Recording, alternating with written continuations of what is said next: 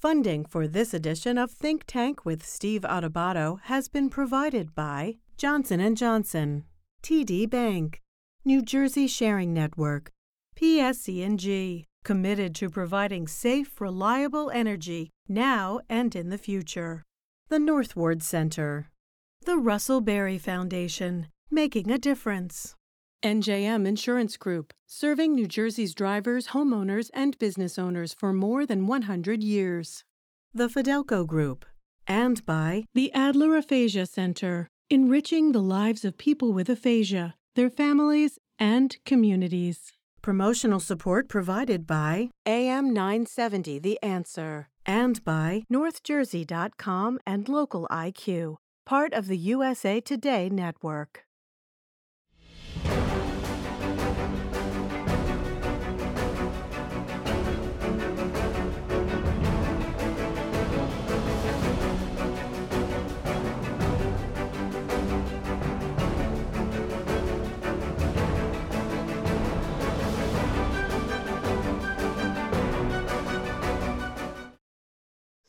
I'm Steve Adubato. This is Think Tank. You're watching us on News 12 Plus. I want to welcome my colleague Nicole Swenerton, the senior producer of Think Tank.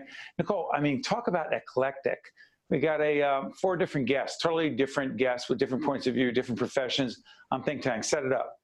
Absolutely. So first you'll see an interview with Rebecca Love um, from SONSIEL. She's talking all about nursing, all about nursing and innovation. And um, we have another segment a little later on the program with Dr. Kathleen Neville from Seton Hall talking as well about nursing. Now so what's 2020, the year of? The year of the nurses. We were supposed to be celebrating them, and we certainly are. And hmm. uh, two other interviews we have are Dr. Maz Ganat from Englewood and Dr. Kerry LeBenger from Summit City MD. And they both actually talk about preventative care and the importance of getting back to the hospitals. Getting the things done you need to get done because the hospitals are safe right now. We can get back. We can get back in there and get done what we need to. Yeah, let's thank our funders, and then I'm going to come back to the issue of nursing. Go ahead. Sure. So we'd love to thank Johnson & Johnson, TD Bank, the New Jersey Sharing Network, and the North Ward Center. But also the other funders you'll see identified in this program are PSEG, the Russell Berrie Foundation, New Jersey Manufacturers, Fidelco, and Adler Aphasia Center. Um, I'm, I'm going to do this. It's, it's so interesting to call it the year of the nurses or a year of nursing. And I think to myself, um, I think the Gallup poll has said over and over again, found over and over again, that the most respected profession, the most admired profession is nursing. Hmm. And I think to myself, tell folks what they're about to hear when it came to the question of because nurses are facing so many challenges in the age of COVID, what did the dean tell us uh, about? Because I thought people wouldn't be going into nursing because right. of this. What did she tell us? I mean, how many videos and pictures have you seen of the horrible situations that nurses and frontline workers have had to deal with these these past couple months? That's scary. But nurses who are incredible, they are going back into the field. And there are students who still want to become nurses, enrolling in graduate school to become nurses. I think that's pretty impressive, and it's a true testament to the types of people that the, these nurses are. It takes a certain kind of person, a level of empathy, compassion, caring about other people. Obviously, they're not doing it because they're getting rich being right. nurses. Right. So while we love and appreciate our physicians and all the respiratory therapists and the other folks on the front lines, there's nothing like a terrific nurse there taking care of you, um, talking to you, and being compassionate, particularly in these difficult and uncertain times. Without further ado, on behalf of Nicole and our entire production team, this is Think Tank. Hi, I'm Steve Adubato. Thank you so much for watching. It is our honor to uh, introduce Rebecca Love, who is the president of an organization called SONSIEL and vice president of Optimize RX. Good to see you, Rebecca. Thanks so much for having me, Steve. We're talking all about nurses. We're talking about the nursing profession, particularly in the age of COVID. What is SONSIEL and why is it, or how is it connected to the nursing profession? So SONSIEL is an organization, 501c3, that stands for the Society of Nurse Scientists, Innovators, Entrepreneurs, and Leaders, and was formed basically by a group of nurses that came together to redefine the appearance, the knowledge, the expertise, and the view of what is possible for nursing, not only today, but in the future of healthcare. So let me ask you this. Um, you know, 2020, year of the nurses, year of the nursing profession. and our friends at Johnson and Johnson have, you know, been advocating this. That's how we met, advocating nursing and the nursing profession and nurses, and they introduced us to your organization. But that being said, what I'm curious about curious about is this: to what degree are nurses getting the support that they need being on the front lines in the war against COVID? So I think this is a challenging uh, situation for all nurses on the front lines of COVID. I think that there's been a tremendous shift in healthcare that nurses are being put in directly into the, the, the, front lines where a lot of professions have been pulled back from the front lines. So you're seeing them crossing the threshold. There's been shortages and challenges with PPE, support systems, also shortages of staffing, substantial challenges, downward pressure facing the nursing profession. So let me ask you, I asked a, a dean, one of the deans of a large nursing uh, school, I believe is at Seton Hall University. And, and I asked about the impact this is having on folks wanting to go into the nursing profession. And she said, enrollment's up. So my question to you is, how would you describe morale of existing nurses and the nursing profession overall? So I think morale of the traditional nurses on the front lines is strained, stressed, and feeling overburdened with a system that currently needs to change substantially to keep engaging them and keeping them safe. That being said, I think under any type of pandemic or any place that you feel like you're going to war, there are going to be people that are recognized for their heroism and their hard work. And because of that, I think people are looking at the world today and realizing if there's one profession that can truly make a difference to touch people's lives, nursing is that profession. And I think in the environment of COVID, where so much is remote, the idea of caring for somebody else in their darkest moments and actually making a true impact is probably what is driving that surge of the next generation. And actually, I am thrilled to hear that, that the dean is saying that because for decades, we've actually seen downward enrollment in nursing um, and, and the best choosing to go into the profession. So I'm thrilled to hear you say that. Hmm. We're actually taping this. By the way, you're in Boston. I want to disclose that. You are up in Boston. We are in New Jersey. Um, back in May, there was an event that SONSIEL partnered with J&J and also Microsoft on, um, it's called the Nurse Hack for Health, COVID-19 Virtual Hackathon. What was it and why does it matter? Nurses are the end user of nearly every product uh, on the market in, in healthcare. And what we're finding in the era of COVID is so many nurses were not being having their ideas heard or put forward. And so we approached J&J and Microsoft and said, let's do a hackathon together in the era of COVID because so many of these nurses have tremendous ideas to deal with the challenges that they're facing on the front line. At that time, SONSIEL had been hosting virtual nurse meetups for nurses around the world every week that were walking into their shifts, that were on the hospital floors, sharing advice, sharing ideas of how they were treating these patients. And we recognized a lot of this innovation was not being heard by the outside world. So we approached J&J and Microsoft and we said, let's do a hackathon. And if you're not familiar with a hackathon, that's those three-day events where people come together, pose problems, and create solutions in a weekend. And the goal was to really identify that innovation and make it happen on the front lines and for the frontline nurses to basically feel that they were finally heard about the problems they were seeing and the solutions that they could uh, come up with over the course of the weekend. You know, uh, you mentioned innovation. Uh, I'm a student of leadership, a student of innovation, and its connection to leadership. So let me ask you, to what degree, degree do you believe the nursing profession moving forward, Rebecca, will change dramatically and forever because of COVID? I think it's inevitable that the future of nursing is going to change in remarkable ways. And I think for the first time that I'm hearing from any of my colleagues on the front line, I think that there has been a change or a slight pivot in the way that the world of healthcare looked at nurses.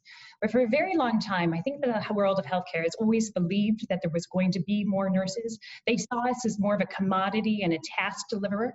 I think when COVID hit and all the systems recognized the only people in the system who had a 360 degree view of everything that happened on a hospital floor was nurses.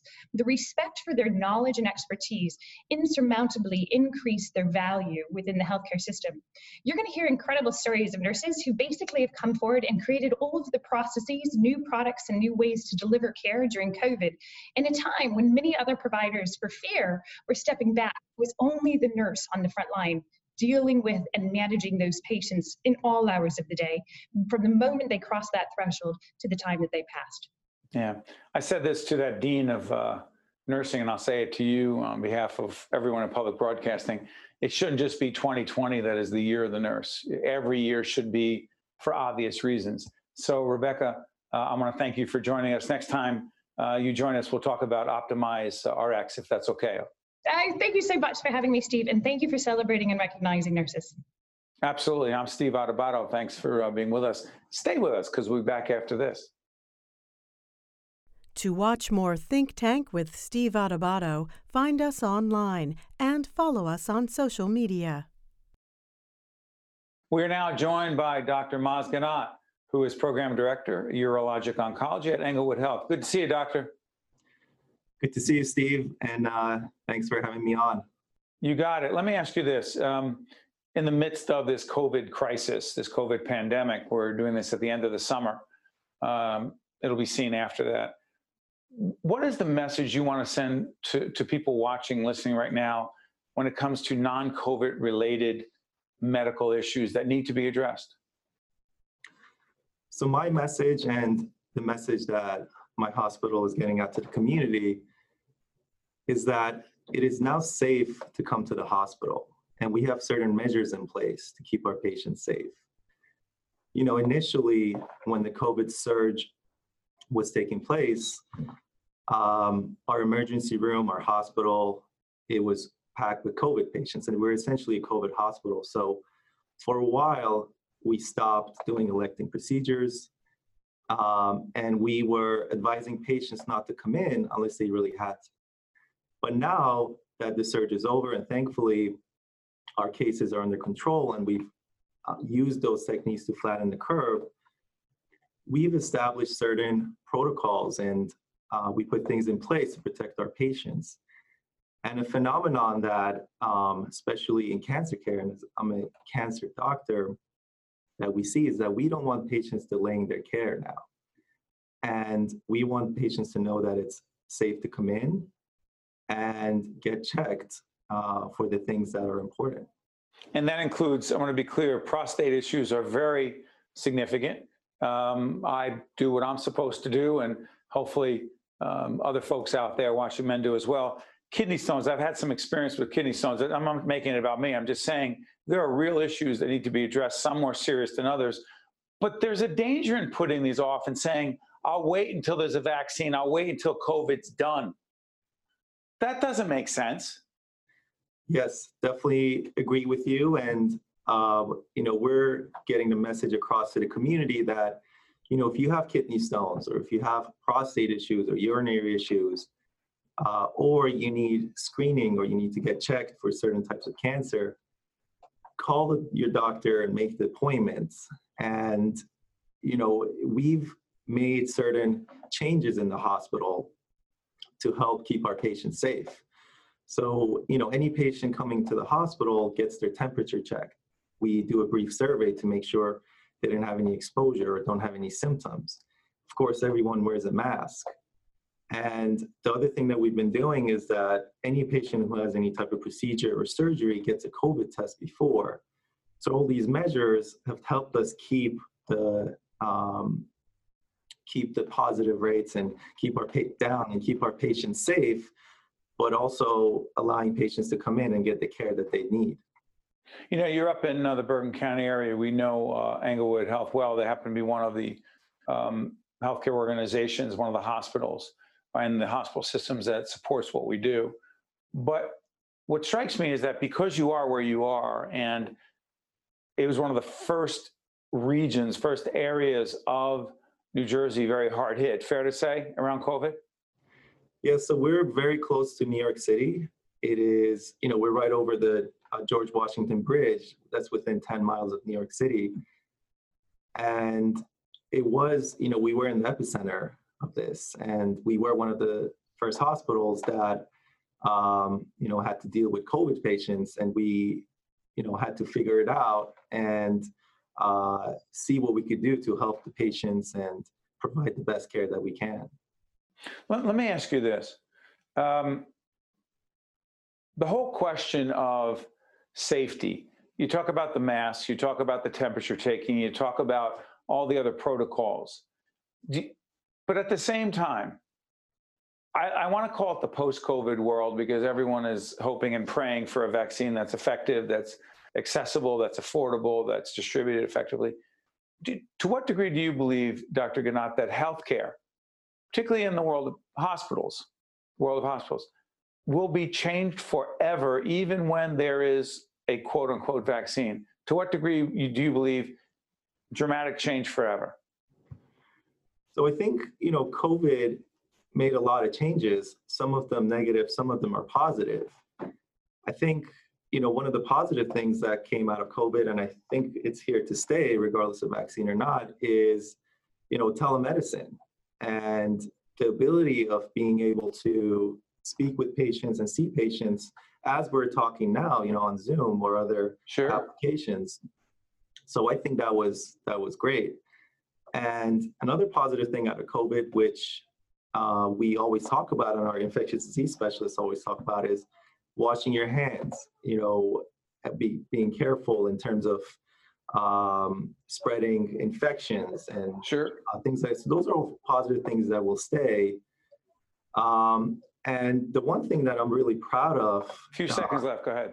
yeah, especially in, in the hospital, is how everyone came together and you know the teamwork that helped us, uh, you know, treat the pa- treat patients as best as we can. Absolutely. And, and on behalf of all the patients and families of uh, patients, et cetera, et cetera, thank you for the work that you and your colleagues on the front line do every day. Thank you, Dr. Ganat. Thank you, appreciate it. I'm Steve Adubato. We'll be right back. The essence of the North Ward Center is ingrained in our values, thoughts, and actions. What began as a storefront on Bloomfield Avenue has evolved into a life changing community nonprofit. The mansion is steeped in tradition, but with all of its grandeur, the true essence of the North Ward Center is in the people we serve. So, as the North Ward Center commemorates 50 years of service, let's also celebrate the many opportunities yet to come. We're now joined by Dr. Kathleen Neville, who is uh, Associate Dean, Graduate Studies and Research, College of Nursing, Seton Hall University. Good to see you, Doctor. Thank you. Thank you for inviting me. Let's talk uh, about the role of nursing, the role of nurses in the age of COVID. How much has it changed and how much more important is it today than ever before? Okay, I think I could talk about 45 minutes about that. Yeah, one. right? But um, it's dramatically changed everything. It's, you know, COVID has wreaked havoc. Uh, you know, this is a pandemic that the last one was in 1918, 1921.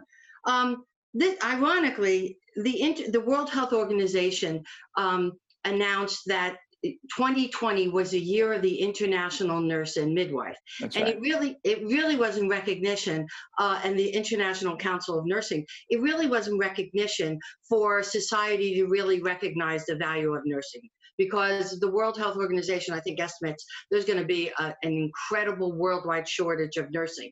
So this it was supposed to be a celebration and it was really to highlight the value that nurses have in improving the world's health. And ironically i think we've done that with covid. What nurses have endured um, you know hopefully in new jersey at least it has really leveled off but it's been extremely challenging um, and you know they were at the the front lines. Nurses are the ones who spend the most amount of time with the patient. Repeatedly gallup poll says they are the most trusted and valued and i think what we've seen in the news it, you know has really highlighted the value and importance of nursing. I'm, i've never been more proud to be a nurse. Do, do you think, doctor, that given the difficult times that nurses are facing, the the the need for better and more PPE, et cetera, et cetera, the long hours, the stress, the seeing people suffering, death, et cetera, do you think it's going to be harder for people to choose to go into nursing? okay so when when you know in march when the pandemic hit i thought oh wow we're really going to what's going to happen to enrollments Right. remarkably remarkably because nurses really are very altruistic.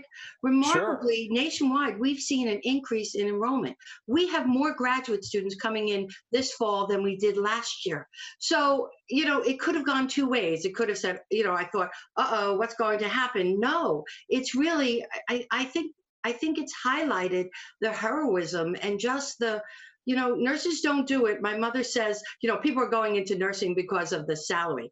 You never go into nursing because of the salary. It's too Right. difficult and challenging um, a, a, a job. Clearly. By the way, there's a there's a federal grant that you and your colleagues have gotten. Um, but let me also disclose Seton Hall University, uh, uh, one of our higher ed partners at the Caucus Educational Corporation. You got a federal grant dealing with opioid use disorder, right? Yes. What is it and why does it matter so much? It, is so, so important. You know, now we have a collision of a pandemic and the opioid epidemic has been mounting and mounting. Um, you know, this all started in the 80s with the, you know, pain, more effective pain management. But the opioid epidemic is, it, before COVID has killed more people from recent wars, violence, um, uh, motor vehicle accidents. So we wrote this grant, and it, it really it's, it's we're very proud of this. It is a wonderfully interprofessional initiative. So we moved Seton Hall, the College of Nursing, and the School of Health and Medical Sciences in May of 2018. And I had just, I really retired from a state position and then took this uh, position as Associate Dean at Seton Hall because of the wonderful opportunities for interprofessional education. So we moved to the Nutley, the former Roche Pharmaceutical campus, and um, we weren't even unpacked, and we started writing this grant to um, to address the opioid epidemic, to combat it. And basically, what it is, it is a three-year grant. We're in our second year. Uh, it'll end in September, and we have our last year. Um, uh, it'll end in 2021. Basically, what the grant is, it, it is a we designed a curriculum, embedded curriculum. It's going to be sustainable for all three schools. We can no longer uh, teach in silos anymore. Healthcare right. demands that we're together. So what this opioid uh, grant is, it's to educate nurse practitioners, medical students, and PAs to be able to prescribe medication-assisted uh, treatment because 80% of people cannot, do not have access to MAT. And wow. that's the sad thing. Um, Dr. Neville, let's, when you come back next time, we'll do an update on where the nursing profession is, what's happening at the School of Nursing, also an update on this federal grant. But I want to thank you for joining us. And, and on behalf of all of us who, who appreciate the work of nurses now more than ever, it, not only should 2020 be the year in nurse, um, every year should be. Thank you, Doctor. I, I couldn't agree with you more. Thank you. You got it. I'm Steve Adubato. We'll be right back. To watch more Think Tank with Steve Adubato, find us online and follow us on social media.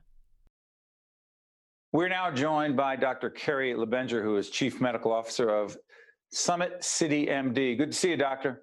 Thanks, and thanks for having us and letting us tell our story and the story of uh, the boots on the ground in healthcare during COVID. Well, describe what that looks like because you have said to our producers and said to others, we need to follow the science and don't follow the fear. Break that down. Yeah, so uh, the science tells us who are the high risk patients, who aren't, um, the incidence of the uh, of the uh, uh COVID nineteen, uh, what the treatments can be, what the treatments can't be, and over the last six months from a disease that was not known, although coronavirus, as you know, it causes right. the common cold, uh, to our knowledge now, every day is, is a change. We now know who are high risk people, uh, how to treat better in the hospital. Uh, but even with all that, the science told us from 500 years ago that everything that Dr. Fauci and our leaders have been telling us still holds true.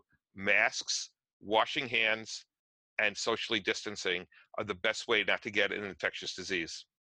By the way, by way of background, Dr. Lebenger completed his fellowship at New York um, Hospital Cornell Medical Center, which is in fact where Dr. Fauci also studied, correct? Correct. Um, Tony has been well known to all of us. I'm, I'm, I'm older, almost as old as Tony is.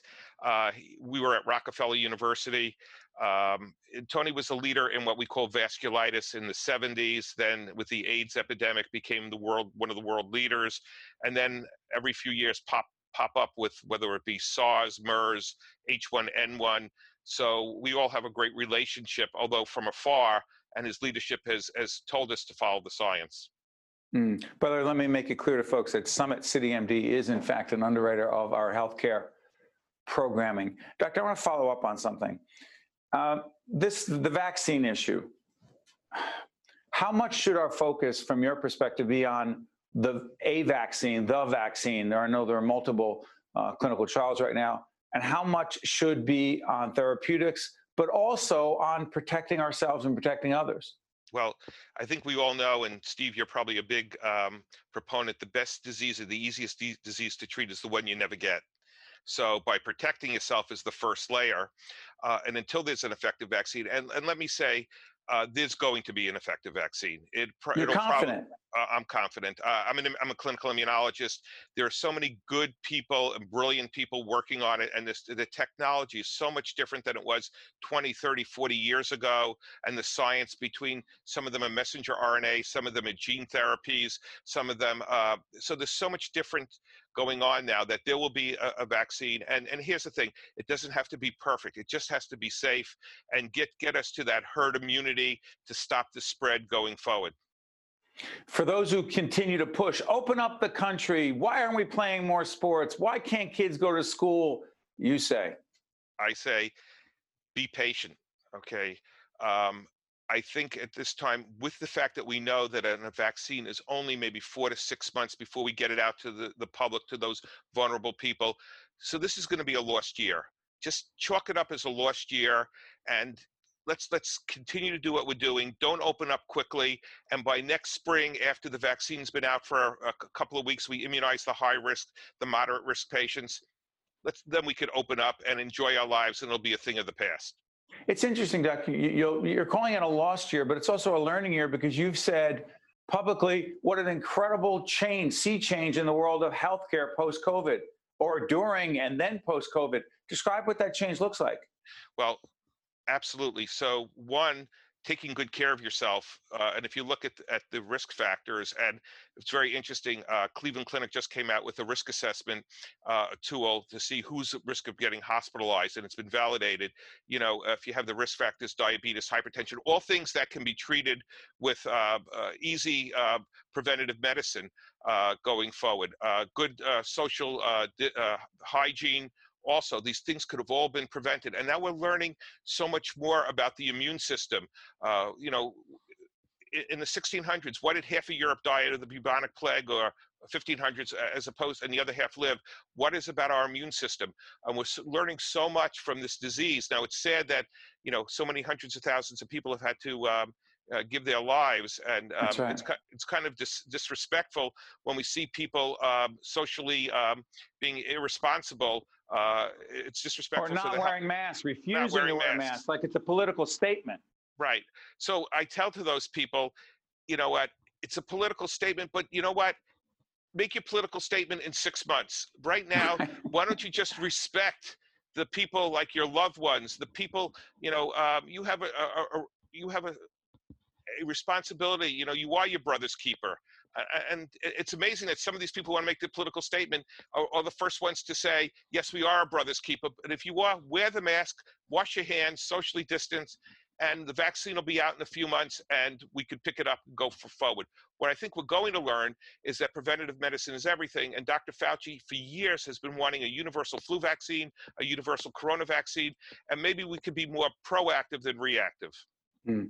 Uh, Dr. Kerry LaBenger, we're, we're, just a little bit, or even more than a little bit, smarter uh, after that interview, um, that conversation. So I want to thank you for joining us on behalf of everyone in public television. Thank you and all of your colleagues on the front lines, um, doctors, nurses, um, respiratory therapists, a whole range of other people who are taking care of all of us and those who get sick with this virus. Thank you, Dr. LaBenger. We appreciate it. Thank you very much for having me. Bye bye. You got it. I'm Steve Adubato. Thank you for joining us. We'll see you next time. Think Tank with Steve Adubato has been a production of the Caucus Educational Corporation. Funding has been provided by Johnson & Johnson, TD Bank, New Jersey Sharing Network, PSE&G, the North Ward Center, the Russell Berrie Foundation, NJM Insurance Group, the Fidelco Group, and by the Adler Aphasia Center. Promotional support provided by AM 970 The Answer and by NorthJersey.com and Local IQ, part of the USA Today network. The essence of the North Ward Center is ingrained in our values, thoughts, and actions. What began as a storefront on Bloomfield Avenue has evolved into a life changing community nonprofit. The mansion is steeped in tradition, but with all of its grandeur, the true essence of the North Ward Center is in the people we serve. So, as the North Ward Center commemorates 50 years of service, let's also celebrate the many opportunities yet to come.